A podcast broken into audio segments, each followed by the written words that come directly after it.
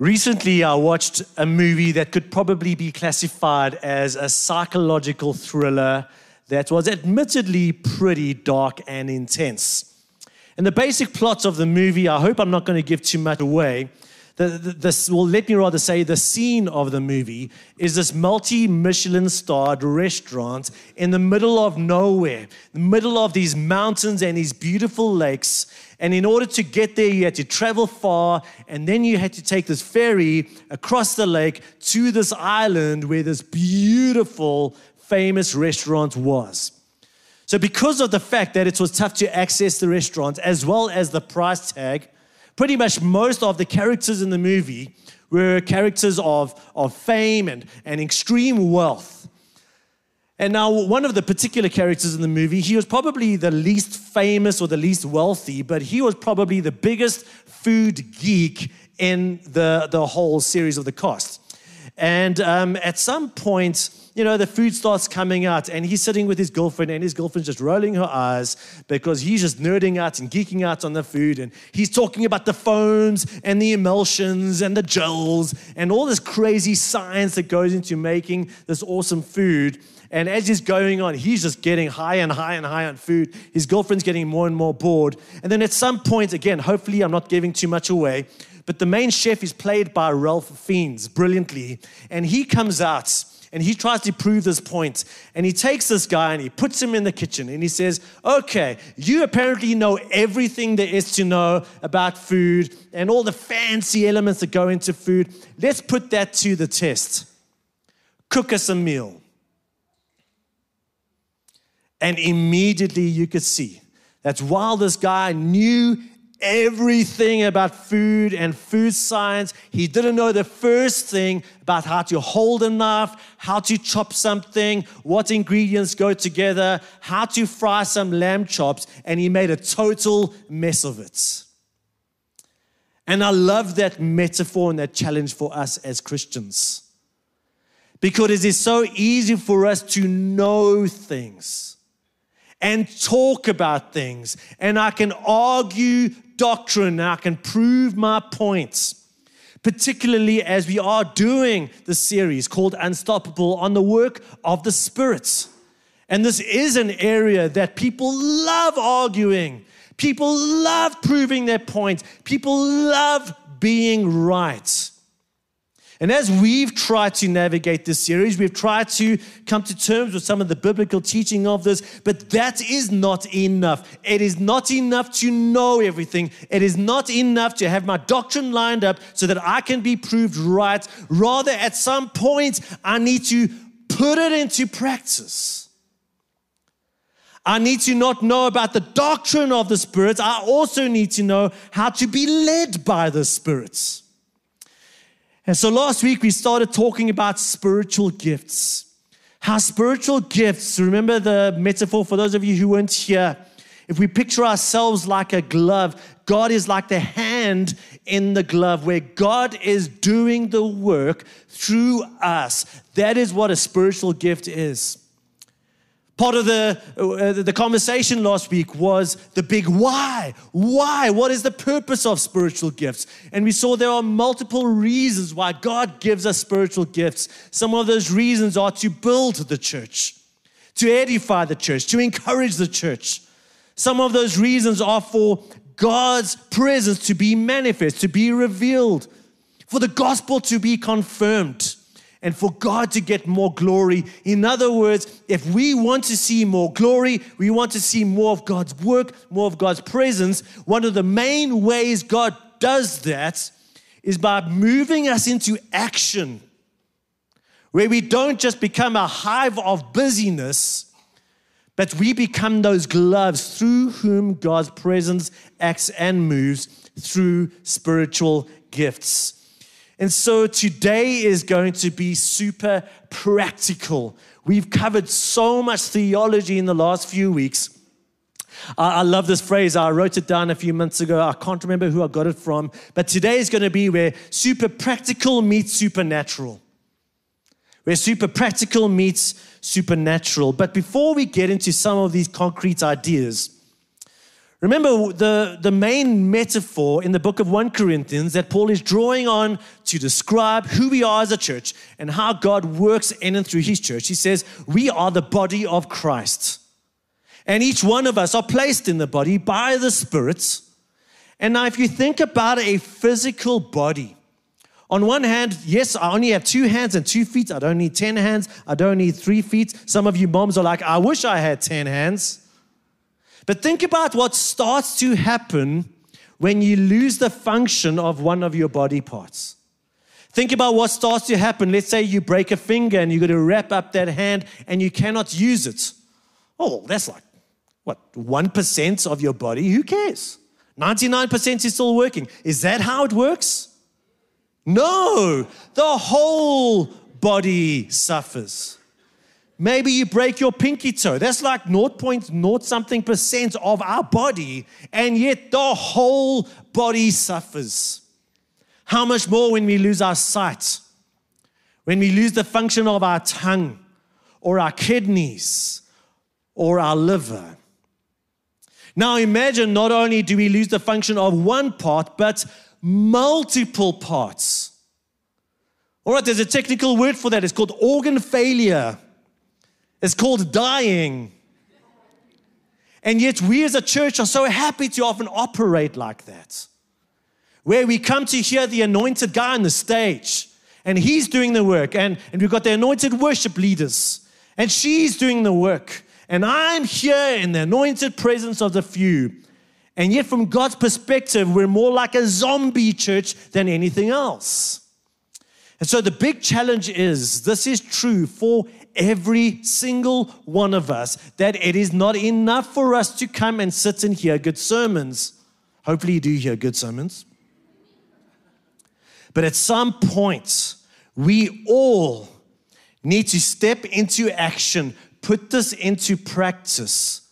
And the more we do that, the more of God's grace, the more of God's glory, the more of His power and love we will start seeing among us. So that's the big vision, and that is for every single one of us to think about. But I don't say this to guilt you. I know we've had a, a, financial discussion. I'm feeling guilty about that. And, and now we're talking about gifts, and I'm feeling guilty about that. We don't want to be guilt driven, we want to be gift driven. When we all start to get the big why, when we start to understand the potential of a church that is alive as God's Spirit is giving gifts and hand in glove working through all the members of the church. And so today is about moving practically forward as a church in this. And so today we're going to start with a number of places we need to be eager, starting with where we stopped last week. And while we did talk about this last week, I believe we just have to double click on this again. And the first thing is for us to be eager in heart. It starts with our heart, it starts with our posture. 1 Corinthians 14, verses 1 Follow the way of love and eagerly desire gifts of the spirits. Starting with following the way of love. I'm not responding to the sermon because I feel guilty, because I feel bad, and the church needs somebody to do something. Okay, I'll do it. No, we get how we were first loved. And now we want to learn to love God. And it's more than simply raising our arms in worship, though it definitely includes that. But what does it mean to love God with my gifts and my time and my talents? And what does it mean to love and serve others? And so, our primary motivation, remember what we called it last week? Empowered love putting God's love into action, empowered by his very own power and presence. And so we prioritize the motivation of love, and then it moves us towards eagerly desiring spiritual gifts. If that is God's vision for the church, as I said last week, God wants us to want this very bad. And so, what God desires for us becomes our desire for God's church. And so we follow the way of love and eagerly desire spiritual gifts. And starting off with my posture of heart. Number one, being eager in heart. Number two, being eager to ask. there's this idea that some people have. Well, you know, Stephen, we've read through this chapter and we see that God is sovereign in giving gifts. God is sovereign in distributing gifts as He wills, as He chooses. And so I'm going to leave it up to God. I'm just going to carry on with life. I'm going to carry on doing my thing. And if God sovereignly wants to give me a gift, then He can do it. And when He gives me the gift, then I'll see what I can do with it. Well, imagine we did all of our Christian life like that. You know, Lord, I'm really praying or concerned for the salvation of my husband. But Lord, I know you're sovereign in salvation, so I'm not going to ask. I'm not going to pray. I'm not going to seek. I'm just going to trust you. When you feel like saving my husband, then we'll see where to take things from there. But it's up to you, God. Is that what we do? No. We pray. We come burdened before the Lord. And when people are saved, do we give ourselves the glory? No. We give God the glory. Or what about if we're in a tough financial position, whether it's us as a church or you as a family? Do we go, oh, you know, Lord, you're sovereign, you're in the cattle on a thousand hills. And when you feel good and ready, won't you know, you'll help me out. And until then, I'm just going to do nothing from my side. Is that what we do? No, we get in on our knees and we pray. See something else about God's sovereignty. God has sovereignly chosen to work through prayer. And so, God, in fact, has commanded us to ask, to ask for spiritual gifts. Let's see one of the places He does this. Luke 11, verses 9 to 13. So I say to you, ask and it will be given to you, seek and you will find, knock and the door will be open to you. Just look at this progression from ask to seek to knock. This isn't just oh, well, Steve kind of prayed a sermon, a prayer at the end of the sermon where he kind of asked, and I kind of said amen, and so job done.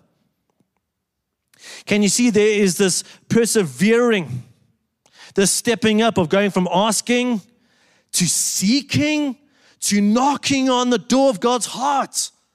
That shows a perseverance and an intensity, a willingness and a desire for me to come to God with these things. For everyone who asks receives, the one who seeks finds, and to the one who knocks, the door will be opened. Which of you fathers or mothers, if your son asks you for a fish, will give him a snake instead? Or if he asks for an egg, will give him a scorpion? If you then, though you're evil, you know how to give good gifts to your children. We're not perfect parents, but we desire to give our children good things. How much more Will your Father, you can insert perfect, will your Father in heaven give the Holy Spirit to those who ask? Once again, God wants us to want this really, really badly. As we eagerly desire the good gifts that our Father wants to give us, the ways in which His Spirit can move among us, and so he's calling us to ask. And when he responds with the giving of gifts, we don't take the glory for that. We still see God's sovereignty in that. But there's this mystery we're being invited into. So we have to be eager to ask. Number three, we have to be eager to learn. Now, there's two sides to learning. The one side is we're going to be learning about what the scriptures have to say. We're going to be learning about what some of the more helpful books and theologians have to say about this kind of thing. It's kind of our intellectual understanding, learning the truth about the Spirit and the truth about how these gifts work. But the other side of learning is maybe better uh, uh described by the word apprentice. It's what a disciple is. It's where I start putting it into practice. For example, when it comes to a golf swing, I've got it all 100% up here in my head. 100%. The only problem is my body is about 98% behind. You see, I haven't apprenticed what I know with my head. And in order to improve in a sport like golf, I need to put it into practice. I need to learn how to take the theory and discipline myself, have some feedback mechanisms. Someone filming me with the phone or, or someone just watching my swing and saying, Stephen, don't do this, do that, and helping me, me being inspired and, and encouraged by other people. And in the same way, that is how we learn. We need to be eager to learn. I can promise you this Charles Spurgeon didn't come out the womb preaching to thousands of people. Every single gifted leader, every single gifted Christian had to start somewhere, had to learn how to crawl before they walked, before they ran. So we need to be eager to do that. And part of that is to eagerly study the scriptures. So, what I'm going to put up on the screen are the four main passages that describe spiritual gifts. We are not going to go through all the passages, we're not going to look at some of the subtle differences between the passages. I encourage you to take a screenshot with this on your phone. And if you want to eagerly learn, if you want to eagerly grow, eagerly desire the spiritual gifts, go and read these passages for yourself on repeat. God, as I come before your word, give me insight into your word. Give me insight as to how you work, how you operate, the kinds of things I can expect from you, the sovereign giver of gifts. But here, what I've simply done is itemize the spiritual gifts from these four main uh, passages. And I just want to make a few comments on what we have on the screen behind me. And the first is something I did touch on last week, and that is this Every single gift on this screen from those four passages are charismatic gifts. We make a deadly mistake when we add a human division into these gifts and we say, oh, those gifts like you know, being an apostle or tongues, prophecy, miracles, those are charismatic gifts, and the other gifts are kind of natural gifts. Because I've only got the gift of helps. I've only got the gift of administration. I can't perform miracles. That is something we're imposing onto Scripture. The big idea is that every single gift on the screen is charismatic in the sense that it is empowered by God's Spirit. It is God's Spirit being made manifest through your obedience, putting this into action. And so, yes, while it may seem more obvious when someone is healed in response to prayer, and maybe in our own minds it may seem less obvious when I'm serving with the gift of helps. The big idea is this let me not just serve with the gift of helps, but Lord, empower my service. May those who are on the receiving end of my helping, may it feel to them as if you yourself are serving them. Can you see the difference? Every single one of those gifts are gifts that we can attempt in the flesh, or we can submit ourselves to the real goal of this gift, and that is for God to manifest Himself through these gifts. All of them are charismatic gifts. Thought number two on the screen is that this is not meant to be a limited menu.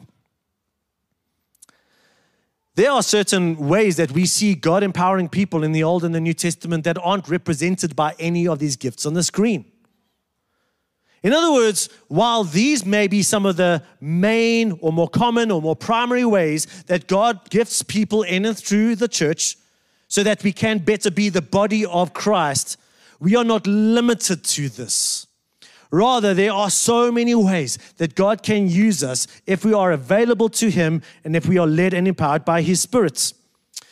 A third comment I want to make on this is that there are some things on this list that every Christian has to do. For example, every Christian is called to grow in what it means to share their faith, to evangelize, and God empowers in a higher level some Christians with the gift of evangelism. We would make a mistake if we were to say, I don't need to share my faith because Craig has the gift of evangelism.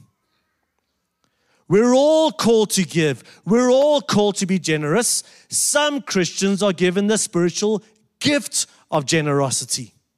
And so don't make the mistake of saying, well, I don't need to do some of these things because we have some other gifted people. It's rather, it's a both and rather than an either or. The next thought I want to give you is that most of these gifts are not a job description, meaning there is no worship team spiritual gift. There is no kids' ministry spiritual gifts. Rather, the big idea is God gives a gift, and I'm serving, and we're going to get to this in a second. I'm serving somewhere, I'm loving people, I'm involved in a ministry, and God takes my particular gifts and uses me in that particular ministry. For example, let's say you have been given the, the spiritual gifts of prophecy, but your heart is for children. Imagine you came during the week, Lord, would you give me just, would you exercise this gift through me for these children? Would you lay a child on my heart? Would you lead me to what I can pray for them?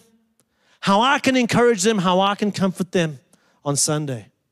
And so when you rock up there, yes, you've got your material, yes, you've got your outline for the Sunday, but also God is doing something in and through you as you exercise that gift. The same could be true of someone with the same gift in the worship ministry.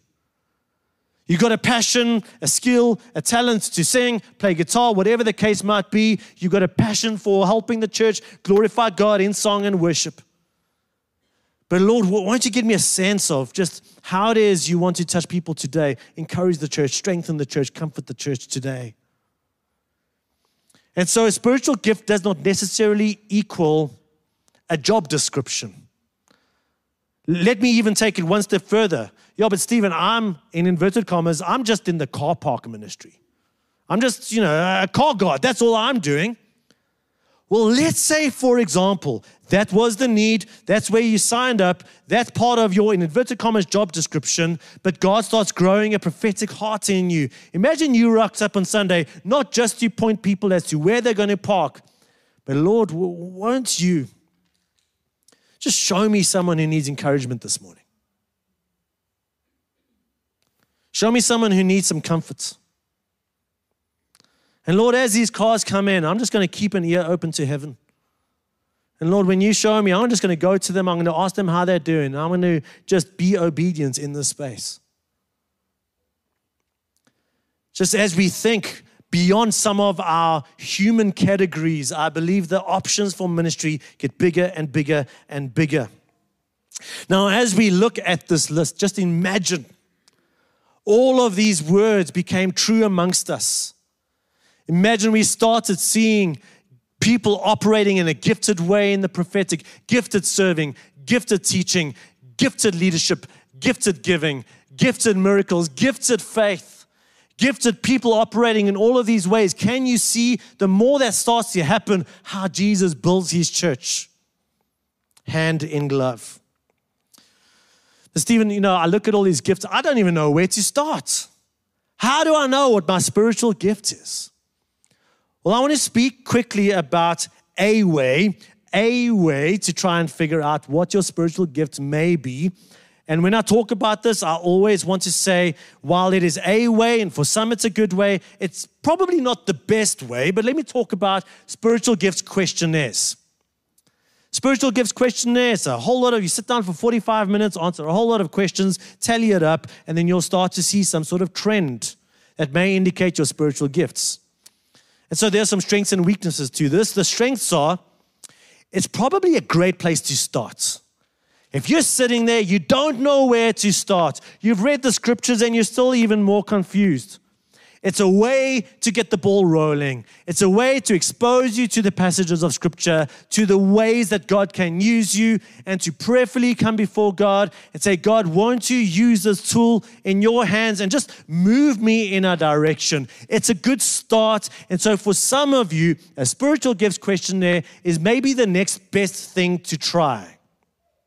If you want to do that, if you go to our website, scroll all the way down, you'll see a link there. Or if you go into our app, if you go on the homepage, you'll see a link there, a great place for you to start. So that's maybe one of the strengths, but some of the weaknesses is that we become so obsessed with discovering, you know, my secret spiritual gift.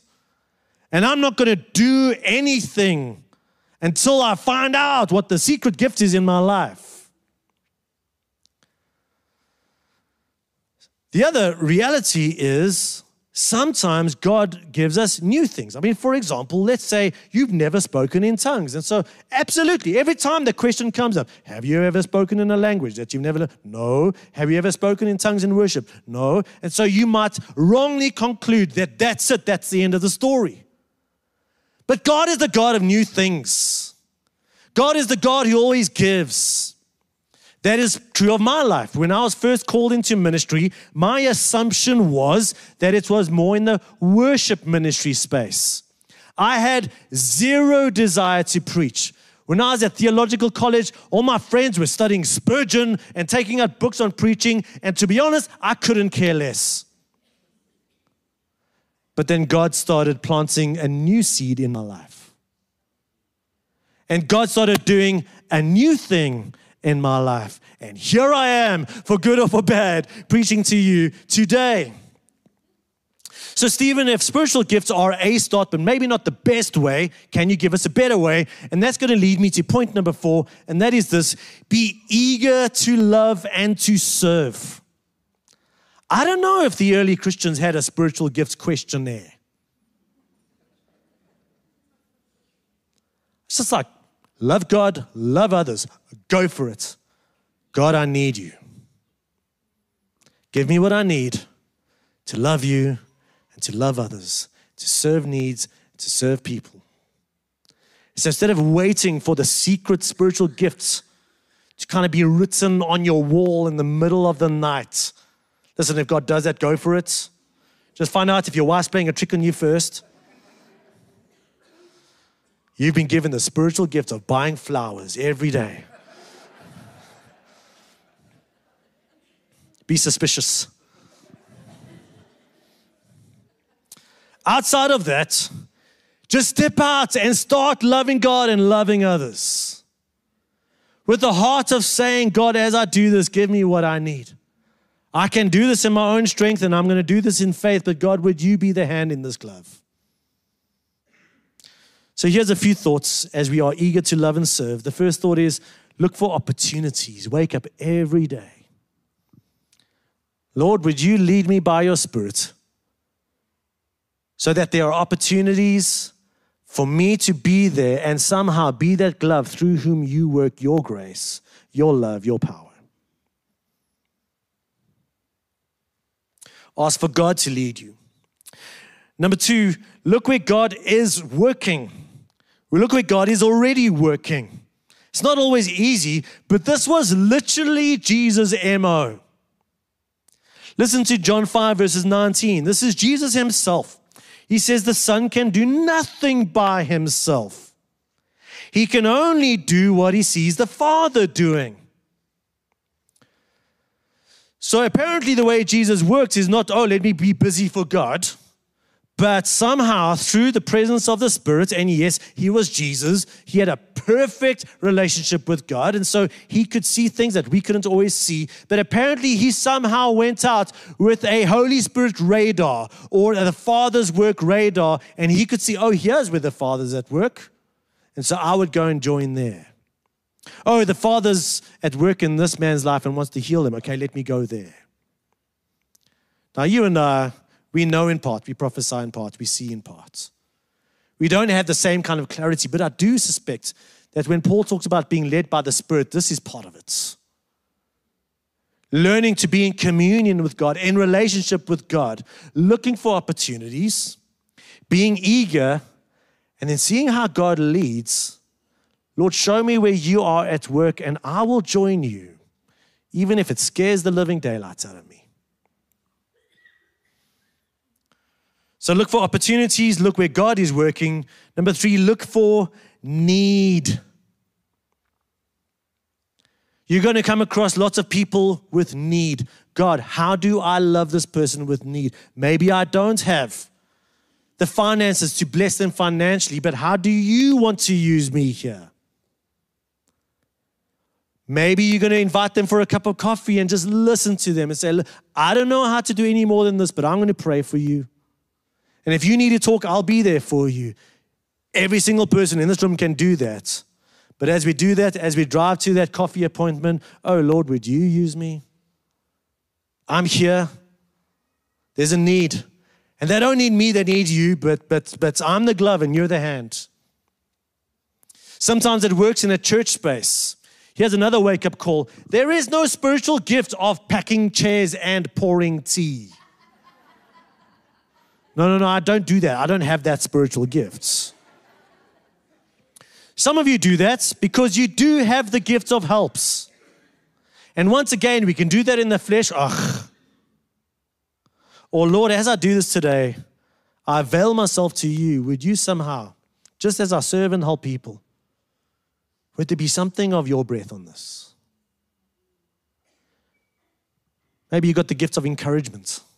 But the need was we need people in the car park. We need people to help set up. We need people to help tea. Oh, but I've got the gift of encouragement. That's not where I'm needed. Okay, I'm going to sign up for the team. Lord, as I arrive today, and as I'm, listen, our, our, team that pours tea and coffee, they're exposed to more Riversiders on a Sunday than anybody else. Hey, Lord, if, would you just show me someone who needs encouragement? And, as you show me someone who needs encouragement, yes, I'm busy pouring tea, but I'm listening to them. Lord God, would you just give me a sense of how I can encourage them? Can you see how? These are not job descriptions, but as there's need, as we say, hey guys, there's a mission trip coming on. Hey, we need some people to get involved in kids' ministry. We need some people to help in the car park ministry, which, by the way, we do. We need people to help with the service team. We need some people to roll up their sleeves and get involved. Doesn't matter what your spiritual gift is, if there's a need. The spiritual gifts are for the common good, 1 Corinthians 12, verses 7, which means that all of us are going to get involved, but you're going to be used in different ways as you serve in this place of need.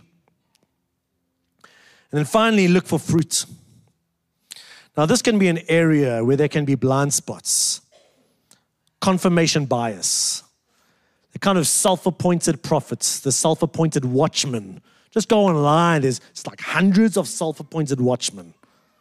They're, they're not part of any local church, but oh no, they've got authority over all the local churches of the world. Be very careful of those kinds of people. Don't get sucked into that. Self appointed prophets, self appointed apostles, self appointed what? We had someone in, in, in one of our stories, no, no, no, I've got the gift of teaching. Oh, tell me about it. No, listen, I can sell ice to Eskimos. Wow, that sounds amazing. I, I really want to lead a small group because I've got this gift. Okay, wait, hang on a sec. Let me just go chat to your life group leader. Hey, Mr. Life Group Leader, so and so feels like they've got the gift of teaching and they can sell ice to Eskimos. What do you think?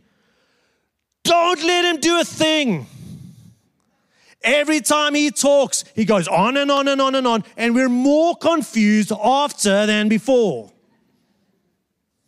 So there can be blind spots. But on the other hand, we can sometimes miss how God is using me. Where there is fruit. And this is often when someone's going to come up to you and say, you know what? Every time you pray in life group, it's almost like you've got God's heartbeat. And the, the things you pray for just seem to be where God's at. And, and there's fruit from that. Let's explore that. Or every time you encourage somebody, I don't have the spiritual gifts of encouragement. People go away from me discouraged rather than encouraged. But hey, listen, when you encourage somebody, you just give them a smile and a wave and, a few words, but it's as God Himself encouraged them. And so we look for fruits.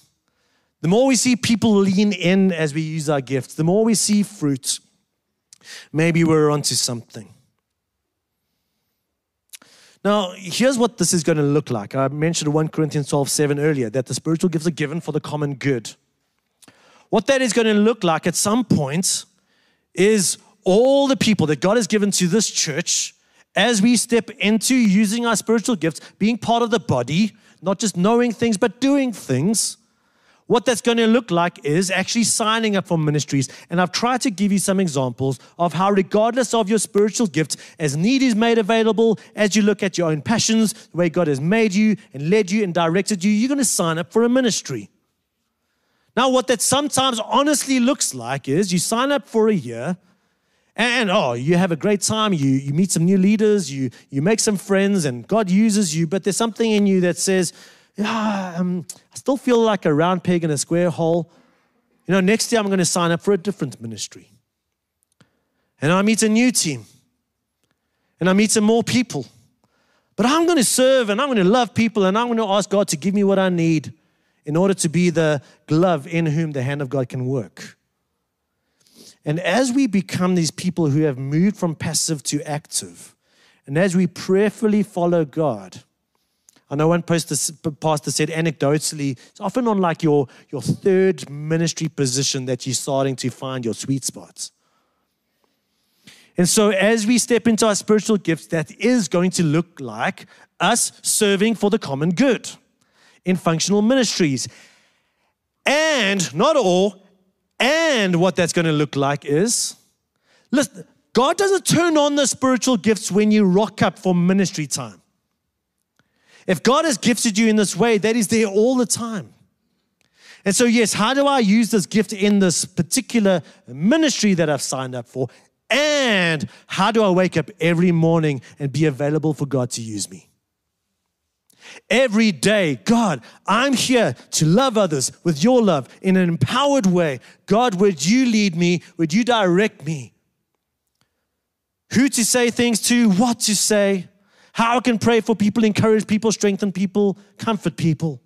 God, I'm available. Whether it's my family, my colleagues, I rock up at a life group. Maybe you're not the one leading life group, but you've come to life group saying, God, I want to be part of your work here tonight on a Sunday. God, I want to be used by you, not just a guy on the stage. Show me who I can minister to, who I can exercise your grace to. This is the big goal of spiritual gifts. And so maybe you're listening to this and you're saying, Stephen, that sounds really overwhelming. I need to, like, you know, navigate all those gifts that we had on the screen earlier. I don't know where to start. I'll do the questionnaire. But now you're saying I'm on all the time. Well, Listen, newsflash, that's what it means to be a Christian. We're a Christian all the time. And we want to be used by God all the time, but I know it can be overwhelming, which is why we need the body of Christ. It does not rise and fall with one person, but the body being the body. And so we collectively are meeting the need. We collectively are engaging in faith in this way. Some of you are not so much feeling overwhelmed by this, but you're saying, Stephen, you know, that's fine, but time out. This part of the body is at this point in time injured. Life has just come and given you a left and a right and an uppercut. This part of the body in Christ has been hurt in relationships, marriage, in church ministry, and so, Lord, I mean, Stephen, I, I hear what you're saying, but, but right now, I'm in recovery mode. And you know what? That's okay. Which is once again why we need the body of Christ to be the body of Christ. So when you are in spiritual ICU, there are people around you who are the body of Christ to you, who can minister to you, support you, encourage you, pray for you, trust God for you serve you the grace and the love of God. And then when you heal, when you recover, you step into that space again and you become available to God to move in other people's lives in their time of need. But some of us, that's not where we're at. Some of us can probably best be described by a metaphor I want to use here, and that is for those of you who've been to Israel or, or, you've heard this, I mean, it's all in the Bible stories. There are two major inland seas in Israel. There's the Sea of Galilee in the north, that's where a lot of Jesus' stories and parables happened. And there is the Dead Sea in the south. Now, the Dead Sea is truly true to its name. It is dead, deader than dead. Because of the salt content, as far as I understand, not only can fish and plants not live there, but even bacteria cannot live there. It is dead. Do you know that both the Dead Sea and the Sea of Galilee are fed by the same life giving river, the River Jordan? Here's the difference the Dead Sea has an inlet from the north and no outlets. And so life giving, fresh water comes in. The only place for it to go is up in evaporation, out into the atmosphere, leaving behind a dead, inactive sea. The Sea of Galilee, on the other hand, is also fed by its north, but it's also got an outlet on its southern side. And the Sea of Galilee is surrounded by just green plants, green trees. It is filled with fish and all sorts of life. And so it is fed and it has an outlet. And for some of us here, and only God can just confirm in your own heart if this is you, the reason for your current state of spiritual deadness is because your mindset is I'm going to come and receive and I'm going to do nothing with it. And the truth is, when we do that, we do become dead. And yes, I listen to more sermons. In other words, I receive more. I go to church even when I don't feel like it, and I'm receiving, I'm receiving, I'm receiving. But why do I feel so spiritually dead? For some of us, it's because we are not the body of Christ. There is such life, not when we sign up to a ministry because Steve made me feel bad. We're not guilt driven, we're gift driven. There is something to be said, and I've heard all your stories. I love when you share your stories with me. When you're at the coalface of seeing what God does through you in somebody else's life. There is nothing that describes that. The joy of going, wow, God, I'm so humbled. I, know you used me, but what you did there just blows my mind. And that joy is when we go from being the Dead Sea to the Sea of Galilee. We do need to continue receiving. But as we freely receive, we learn to freely give, serving God's grace in its various forms.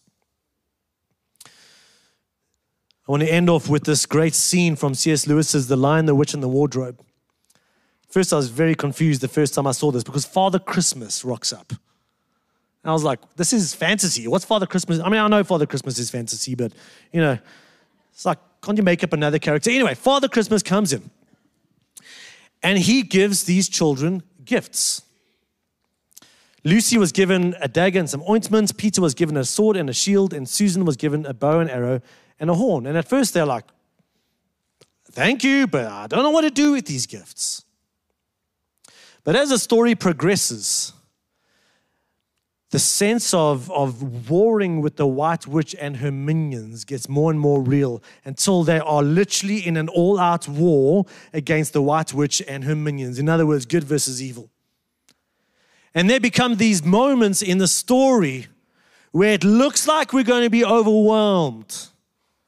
And we need something to help us. Oh, wait, what about this gift? And the way the story unravels is that every single gift was the perfect gift in the perfect time of need to help good defeat evil. What a beautiful metaphor for how God gives us spiritual gifts. Not for me, but for others through you. But God's hand in ours. And as we put them into practice, it is exactly what others need it is exactly what the church needs. And so I just wonder how God is challenging you. Even if you are super involved already, maybe the challenge is you know what, God, I'm going to carry on doing what I'm doing, but every time I rock up to serve, I'm going to take five minutes and I'm going to say, God, listen, I'm involved. But I'm just afraid that it's 99% Steve and 1% God. And so I'm just going to carry on serving, carry on rocking up. But God, would you change that ratio for me? I'm going to be eager.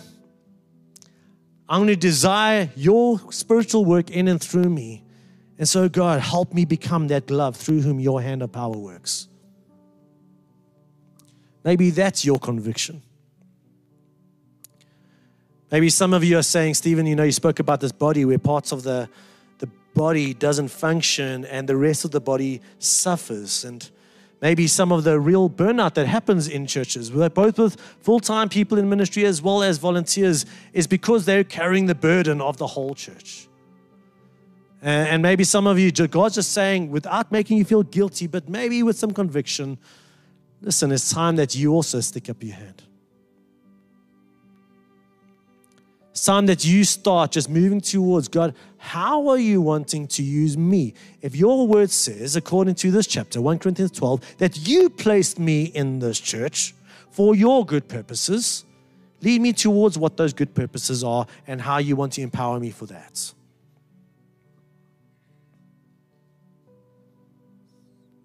Maybe some of you are in a time of need. And maybe the step for you is to be involved in community so that others in the body of Christ can love you and serve you in your time of need, especially as you become vulnerable and you share your need to others. Maybe some of you, it's just the whole idea of the Sea of Galilee and the Dead Sea. Whoa. Stephen, I feel spiritually dead, but God's just whispered in my heart that that's, that's me. And so, yes, Lord, I've been receiving, I've receiving, but I've just become spiritually dead. So, God, would you break the banks? Would you lead me, guide me, so that I can become a source of life again? Because your word says streams of living water will flow from within us to others. And I want to be that.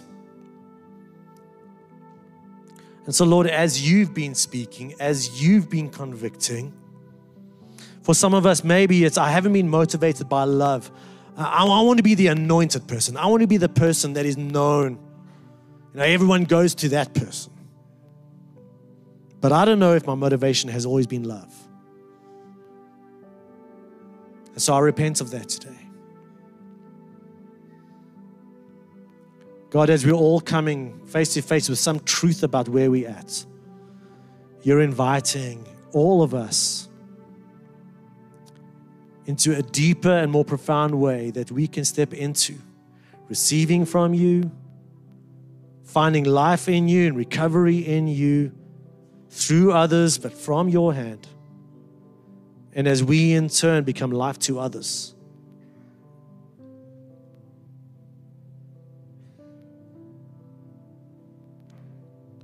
God, we come to you in repentance recognizing where we've been wrong headed or wrong hearted. But we also come to you in faith. God, we've heard from you. And now you're calling me to take a step of faith and respond. And Father, as we prayed last week, that is what we can do. So we ask. We're eager to learn. We're eager to grow. We're eager to love and serve others. But you are the sovereign giver of your Spirit. You are the good Father. How much more will our Father in heaven give the Holy Spirit to those who ask? So, God, we ask you, and would you, the sovereign God, give? Give to us, give through us. May we be in a season of increasingly seeing how it is not just a busy church, but God is active in and through this church receiving glory, confirming the goodness of your gospel, loving people through us. Give us what we need to love each other and serve each other. And God, we pray all of this in your mighty name. Amen.